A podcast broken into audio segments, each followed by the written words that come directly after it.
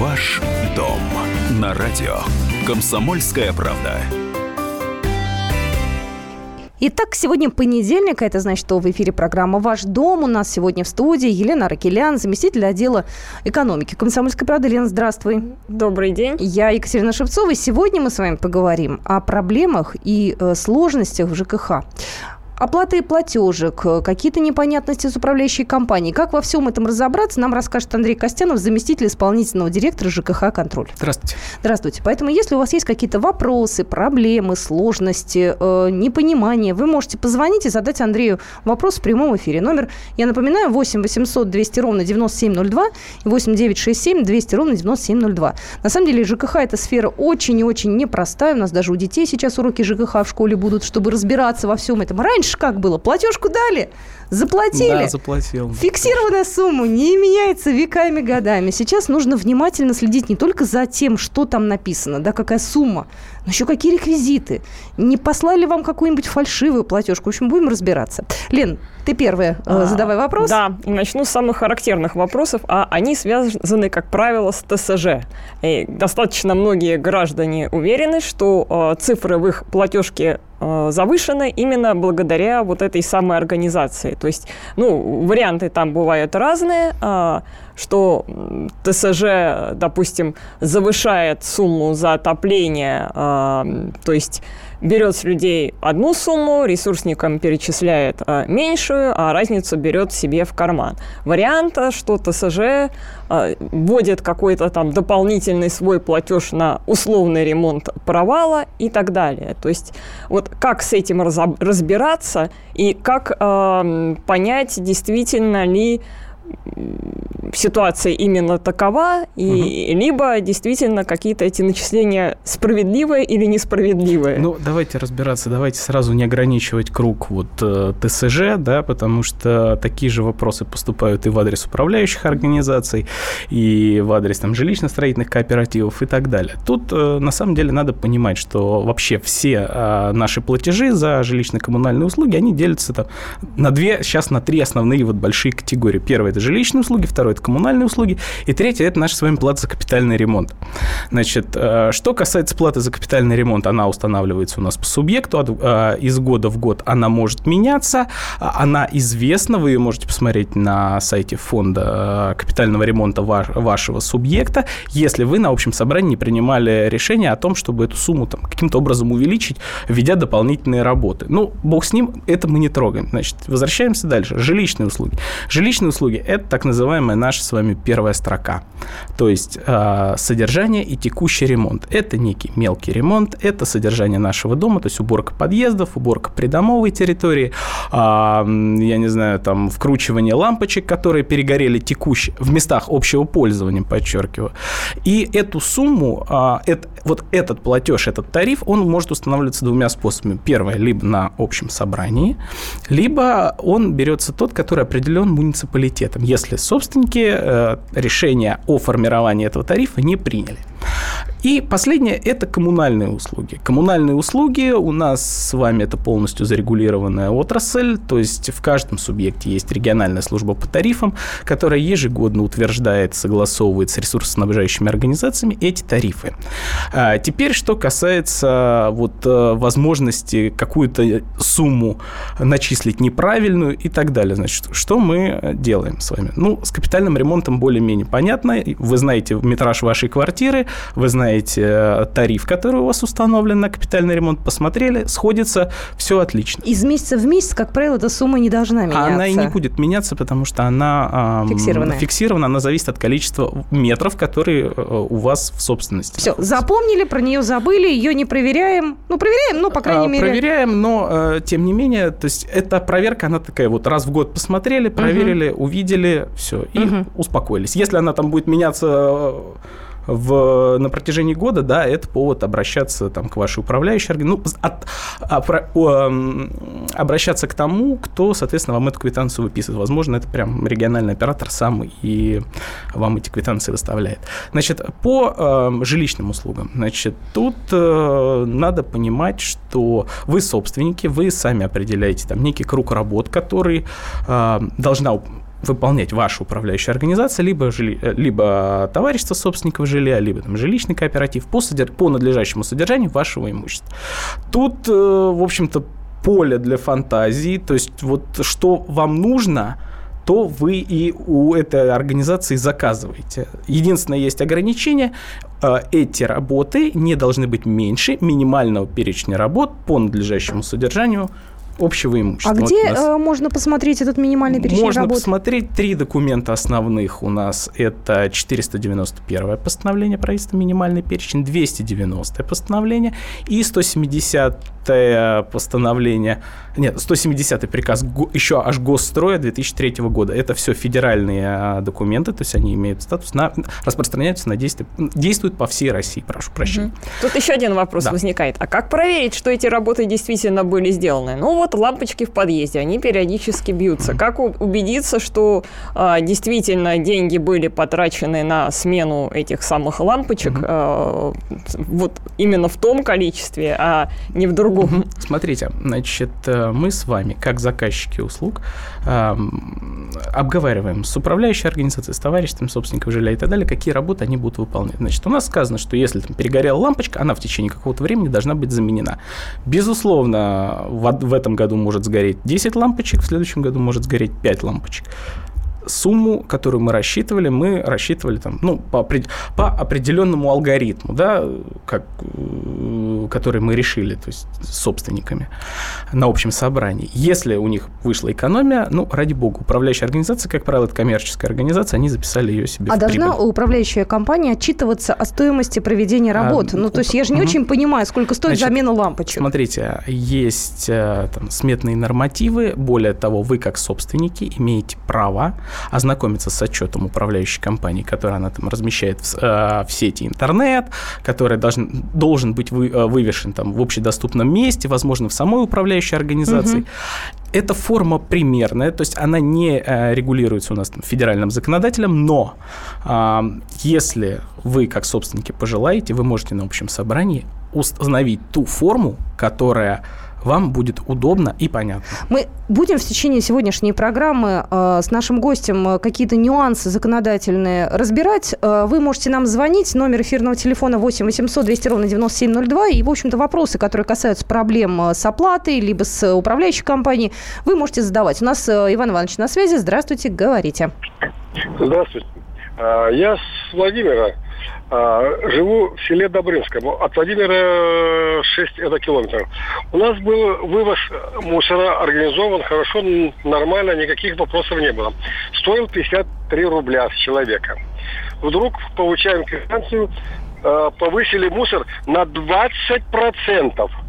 Понимаете? На 10 с лишним рублей. Ну, был же какой-то указ Медведева, что повышать только на, как сказать, ну, на инфляцию, а здесь на 20%. Позвонил я в это там предприятие, которое, они говорят, а вы ищите дешевую компанию, которая возила вас это мусор.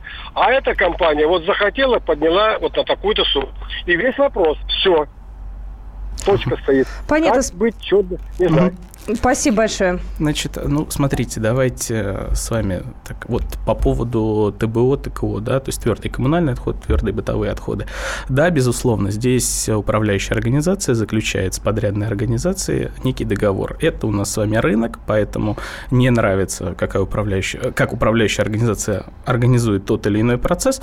Пожалуйста, значит, меняйте там управляющую организацию, меняйте подрядчика и так далее. Что касается инфляции, что касается повышения ежегодного тарифа. Значит, смотрите, мы с вами, по-моему, в 2014 году, мы просто с вами еще не успели дойти до коммунальных услуг, мы вот на жилищных остановились, значит, у нас сейчас с вами тарифы на коммунальные услуги, я напоминаю, что такое коммунальные услуги, это у нас горячая, холодная вода, электроснабжение, газоснабжение, отопление, вроде ничего не забыл, значит, меняется, соответственно, по определенной методике и вот какая методика, как это все меняется, и как нам это дело все проконтролировать? Узнаете буквально через 2 минуты из нашей программы, так что будьте с нами.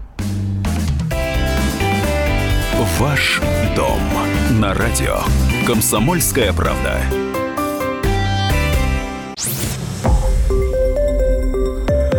Радио «Комсомольская правда». Более сотни городов вещания и многомиллионная аудитория. Керчь 103,6 FM, Севастополь 107,7 FM, Симферополь 107,8 FM, Москва 97,2 FM. Слушаем всей страной. Ваш дом на радио «Комсомольская правда». Еще раз напоминаю, что вы слушаете программу «Ваш дом», и в прямом эфире. Меня зовут Екатерина Шевцова, Елена Аракелян у нас сегодня в студии, редактор отдела экономики «Комсомольской правды» Андрей Костянов. Сегодня у нас в гостях заместитель исполнительного директора ЖКХ «Контроль». И мы сегодня проводим некий ликбез, потому что есть вещи, о которых знают все, а есть нюансы, о которых не знает никто. Ну, или, по крайней мере, об этом так сильно не рассказывает активно. Поэтому будем сегодня проводить, ну, так скажем, просветительскую работу. Да, мы расстались на том, что говорили о повышении тарифов на коммунальные услуги. Да, значит, с 2014 года мы с вами перешли на тарифное регулирование, которое выстраивается следующим образом. То есть мы не говорим о том, что у нас одна коммунальная услуга повысится на одну величину, другая на другую и так далее. Мы говорим с вами о повышении совокупного размера платы граждан на коммунальные услуги. То есть, что это значит? Если нам говорят, что предельный индекс изменения платы граждан за коммунальные услуги на 2017 год составит 4%, это значит, что среднее увеличение по всем коммунальным услугам и составит эти 4%. То есть мы можем говорить о том, что отопление у нас подорожает на 8%, а электроснабжение, допустим, на 0. Да? В среднем мы получаем 4%. Из такого подхода и рассчитывается повышение наших с вами коммунальных услуг. Если мы говорим о 4%, это не значит, что каждая из услуг повысится на 4%. В общем-то, что было, по-моему, в Новосибирске, когда у них действительно ряд коммунальных услуг повышался менее чем на предельный индекс изменения вносимой платы, а, по-моему, теплоснабжение или еще что-то, на какую-то существенную величину. То есть это все в рамках закона. Там предусмотрена процедура согласования этих предельных индексов. Возможно, превышение этих предельных индексов, если муниципалитет или субъект заходит в какую-то инвестиционную программу, когда действительно надо вкладывать деньги по модернизации коммунальной инфраструктуры. Вот в таком ключе. Да, но новосибирский народ чуть ли на улице не вышел с этим отоплением или что у них там повысили. Да, на самом деле выходил, но тем не менее мы действительно в ЖКХ «Контроль» запрашивали информацию о повышении и так далее. Все это было законно, Советом депутатов местным утверждено и так далее. То есть процедура формально была выполнена. Другое дело, что люди были возмущены крайне этой формальной процедурой. У нас Любовь Ивановна на связи. Я напоминаю, номер нашего телефона 8 800 200 ровно 9702. Здравствуйте. Здравствуйте, Нижний Новгород. У меня такой вопрос. Постановлением 1498 правительства Российской Федерации было включено с 1 января 2017 года в платежи за жилищные услуги расходы по ОДН. Наша домоуправляющая компания Канавинский район, ОАО домоуправляющая компания Канавинского района, подняла плату за электричество по ОДН, то есть на общие домовые нужды, в 4,5 раза. Если мы в декабре платили 50 рублей, то сейчас, я в частности плачу 240 рублей. Это поднятие этой цены произошло за счет того, что они подняли тариф дважды. Они подняли тариф в 2016 году в июле и подняли тариф 1 января 2017 года. Вопрос, законно ли они подняли тариф дважды и законно ли увеличение в 4 раза. Спасибо большое. 4 раза так ощутимо. Значит, болезненно, я бы сказала, давайте даже по частям разбираться. Значит, что касается ежегодного повышения тарифов, да, вот в рамках вот этой системы совокупного размера граждан, действительно у нас тарифы на коммунальные услуги повышаются с 1 июля года, да, Поэтому, если они были повышены на ту величину, которая была установлена для их субъекта, для их муниципалитета, соответственно, тут нарушений никаких нет. Теперь, что произошло 1 января 2017 года? Это не только Нижний Новгород, то есть были обращения и из Нижнего, и из каких-то других регионов и так далее. Значит, смотрите, у нас с вами плата за коммунальные услуги состоит из двух частей. Первое – это наше собственное потребление, и второе – это потребление коммунальных услуг на общедомовые нужды. Значит, что касается нашего индивидуального потребления, тут более-менее понятно. Если это отопление, мы с вами платим по нормативу, если весь дом оборудован приборами учета как квартирными, так и общедомовым, мы платим с вами по приборам учета. Что касается там воды и электричества, то же самое. У нас с вами стоят счетчики как электроэнергии, так и, значит, соответственно, счетчики на воду. Если данные счетчики не стоят, рассчитывается по нормативу, исходя из количества проживающих в данном помещении. Теперь, что касается общедомовых нужд. Ну, как мы понимаем, на входе в дом стоит общедомовой прибор учета. Если у нас возникает разница между показаниями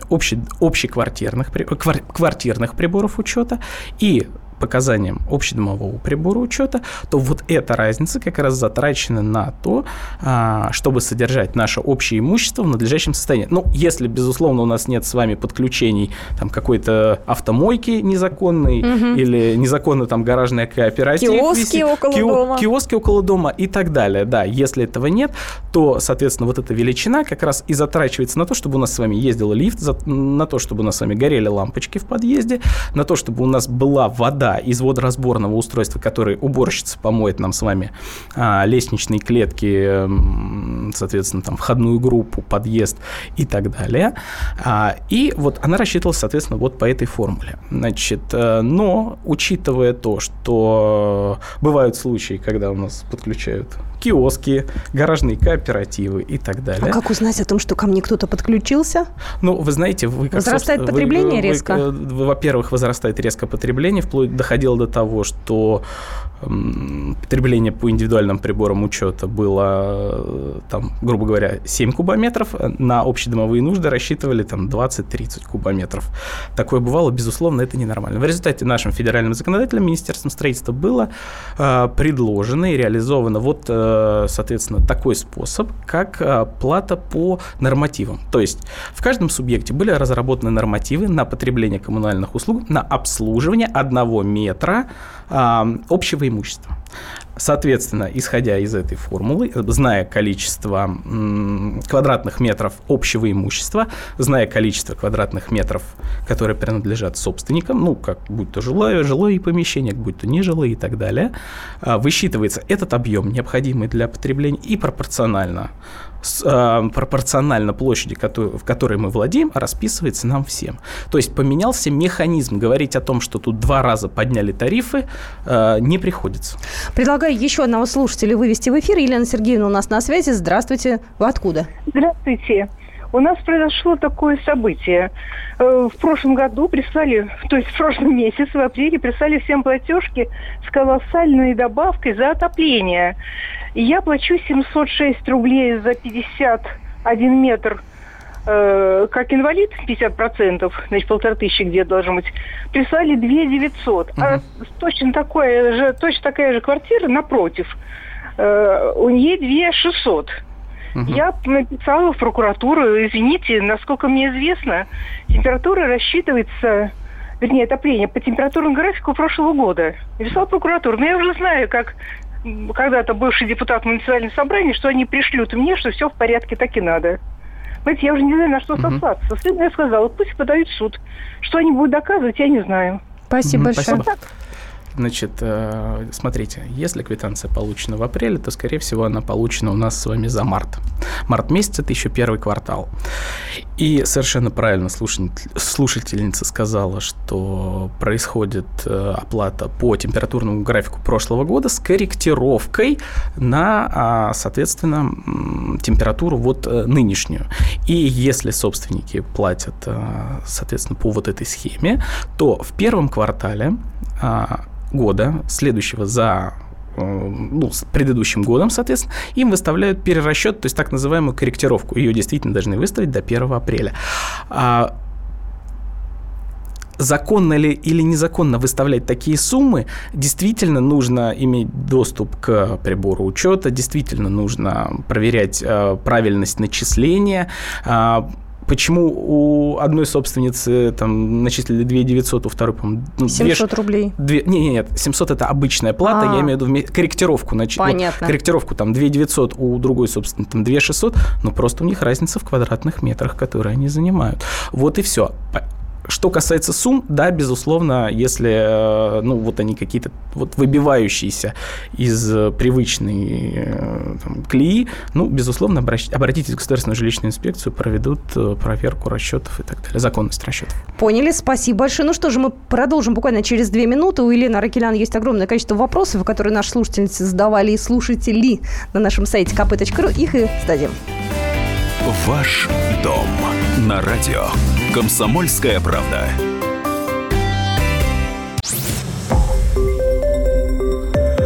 Радио «Комсомольская правда». Более сотни городов вещания и многомиллионная аудитория. Хабаровск 88,3 FM, Челябинск 95,3 FM. Барнаул 106,8 FM. Москва 97,2 FM. Слушаем всей страной. Ваш дом на радио «Комсомольская правда». Мы продолжаем программу «Ваш дом». Сегодня говорим о том, как разобраться в платежках, какие проблемы есть у нас в ЖКХ. У нас сегодня в студии Андрей Костянов, заместитель исполнительного директора ЖКХ «Контроль». У нас сегодня Елена Аракелян в студии, заместитель редактора отдела экономики «Комсомольской правды». Я, Екатерина Шевцова. Вы, дорогие наши слушатели, вы можете нам позвонить по телефону 8 800 200 ровно 9702, задать любой вопрос. Лена, у нас есть тоже подготовленные вопросы от наших читателей с сайта kp.ru.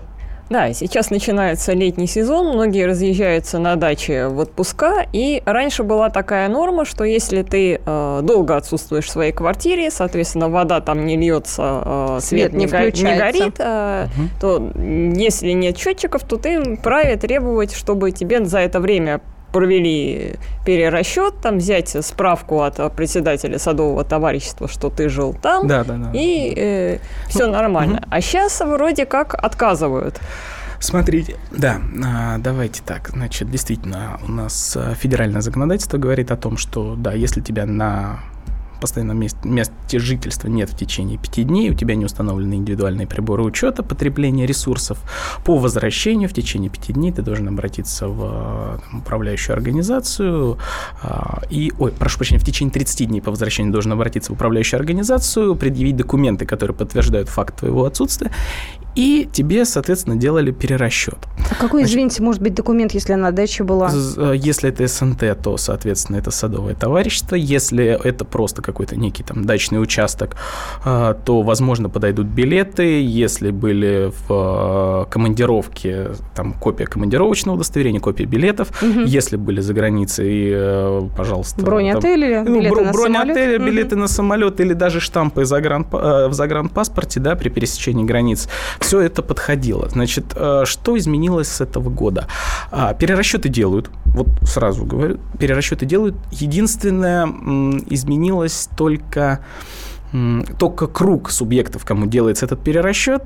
Теперь, чтобы тебе сделали перерасчет, у тебя должен быть документ, или в управляющей организации должен быть документ, который подтверждает отсутствие возможности технической установки индивидуальных приборов учета. Мы прекрасно знаем, что есть дома, у которых там, возможно, изношены сети и так далее, где просто нет физически места, куда вы можете поставить индивидуальный прибор учета. Будь то воды, будь то электроэнергии, наверное, спорно, но тем не менее, сам знаю те дома, в которые невозможно поставить индивидуальный прибор учета воды. Соответственно, в соответствии с... Тавтология, прошу прощения. Значит, в соответствии с приказом Минстроя определили критерии отсутствия технической возможности установки индивидуальных приборов учета, предусмотрели процедуру, которая подтверждает этот юридический факт.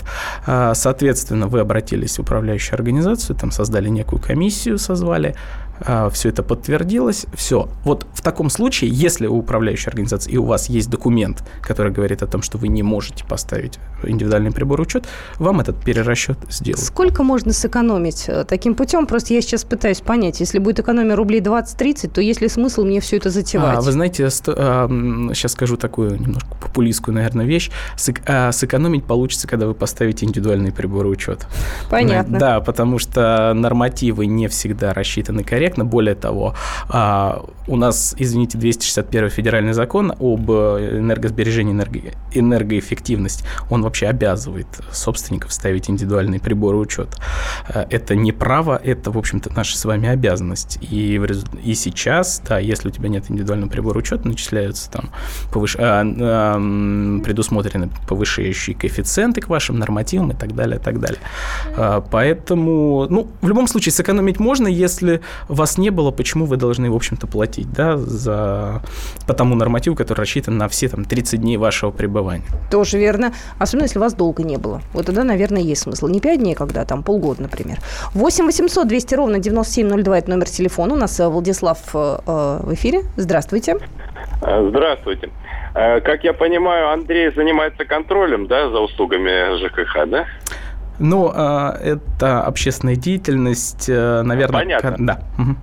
Понятно. У меня вот какой вопрос, и информация к размышлению для радиослушателей будет очень полезна. Вот по поводу контроля за начислениями за отопление. Речь идет не о тарифах, собственно говоря. Тарифы, в принципе, проконтролировать легко, правильно ли они установлены или нет. А вот объемы. Я провел исследование. Мне показалось, что очень много берут за отопление. Повысились начисления. Не тарифы, а объемы. И провел исследование. У меня сохранились квитанции за последние 5 лет. И я, сопоставил средние температуры отопительных сезонов и начисления. И вот оказалось, что когда зимы были теплее, холоднее. Мне начисляли меньше, чем когда зимы были теплее значительно. Чуть ли не в 2 раза. Дело в том, что в Москве, в отличие, например, от Подмосковья, мы платим круглый год среднюю сумму за отопление в течение круглого года, независимо от того, оплачиваем мы или нет. А в Подмосковье платят только за те месяцы, когда отопление включено. Вот. Я думал, для чего это сделано? Дело в том, что это запутывает ситуацию и усложняет контроль, потому что если бы мы платили каждый месяц, когда отопление включено, мы могли бы косвенно отследить. Если месяц был теплее, то, меньше потребляли, холоднее – больше. А так получается, что запутали искусственно ситуацию, распределив в течение всего года. И мне пришлось, чтобы доказать, вычислять среднюю температуру отопительного сезона и сравнивать между собой отопительные сезоны. Только так я мог определить, что мне начислили, процентов на 30, как минимум, больше, чем положено. Владислав, у нас просто времени мало, я просто пытаюсь понять, а эти действительно изыскания, они к чему-то приводят или это, так скажем... Да, приводят. Я выиграл суд. Ничего себе. Это прекрасно, да. И, наверное, в продолжение разговора хотелось бы тогда от Владислава на нашу почту, возможно, материалы все. Тот алгоритм действий, как он действовал, мы распространим его в регионы, потому что действительно вопросов по отоплению возникает довольно-таки много. А мы возьмем Владислава телефон, и я ему передам. Да, и мы тогда с ним как-то свяжемся, потому что действительно опыт очень хороший, и если ему действительно удалось отстоять эти права, хотя я знаю по опыту, что, в общем-то, с ресурсниками порой... Сложно бывает, да? Сложно бывает, да. И опираясь на его опыт, может быть, это действительно прецедент, и он, в общем-то, хороший. Что касается схем оплаты, да, за время отопительного сезона, за распределение на весь год и так далее, да, где-то сложнее, где-то проще все это делать. Единственное, что хотелось бы обратить внимание, ведь это не только вопрос схемы оплаты, то есть 7.1 из называется, или там 12.1. Тут ведь еще вопрос в том, а введен ли прибор учета, общедомовой, учета тепла, поставлен ли он на коммерческий учет в ресурсоснабжающей организации. Очень много случаев, действительно, когда прибор есть, он исправен, он опломбирован, но на коммерческий учет он не поставлен.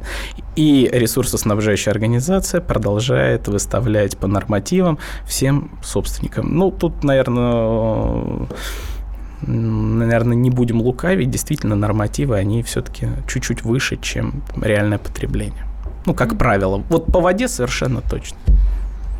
Да. И еще такой вопрос. У нас с 1 июля по стране, но за исключением Москвы, Питера и Севастополя, как я понимаю, наконец вводится в действие так называемая государственная информационная система ЖКХ, то есть мощный портал, через который оплачивать можно, и можно получить там всю информацию о своих начислениях, платежах, а также о том, документы твоей управляющей компании и так далее.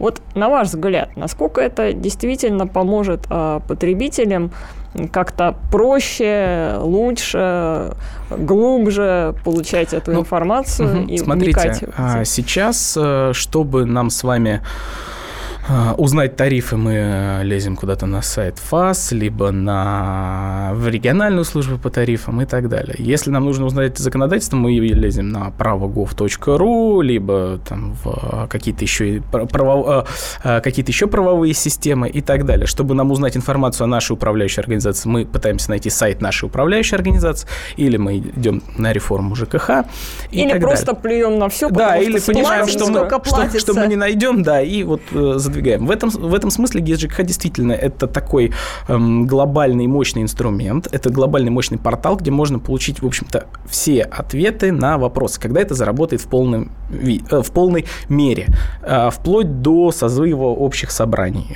Если собственники соберутся один раз в многоквартирном доме, и примут решение, что они будут голосовать с помощью системы, соответственно, дальше они будут выходить на общее собрание с помощью системы. Я думаю, что нам стоит еще раз встретиться, потому что вопросов, касаемых ЖКХ, огромное количество. Естественно, за одну программу мы их не успеем все ни обсудить, ни наши слушатели услышат. Поэтому мы еще одну встречу организуем. У нас Андрей Костянов сегодня был в студии, заместитель исполнительного директора ЖКХ «Контроль». Спасибо большое.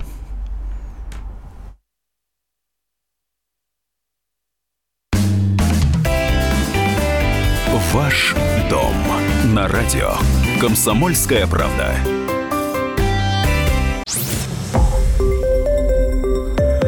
Радио «Комсомольская правда».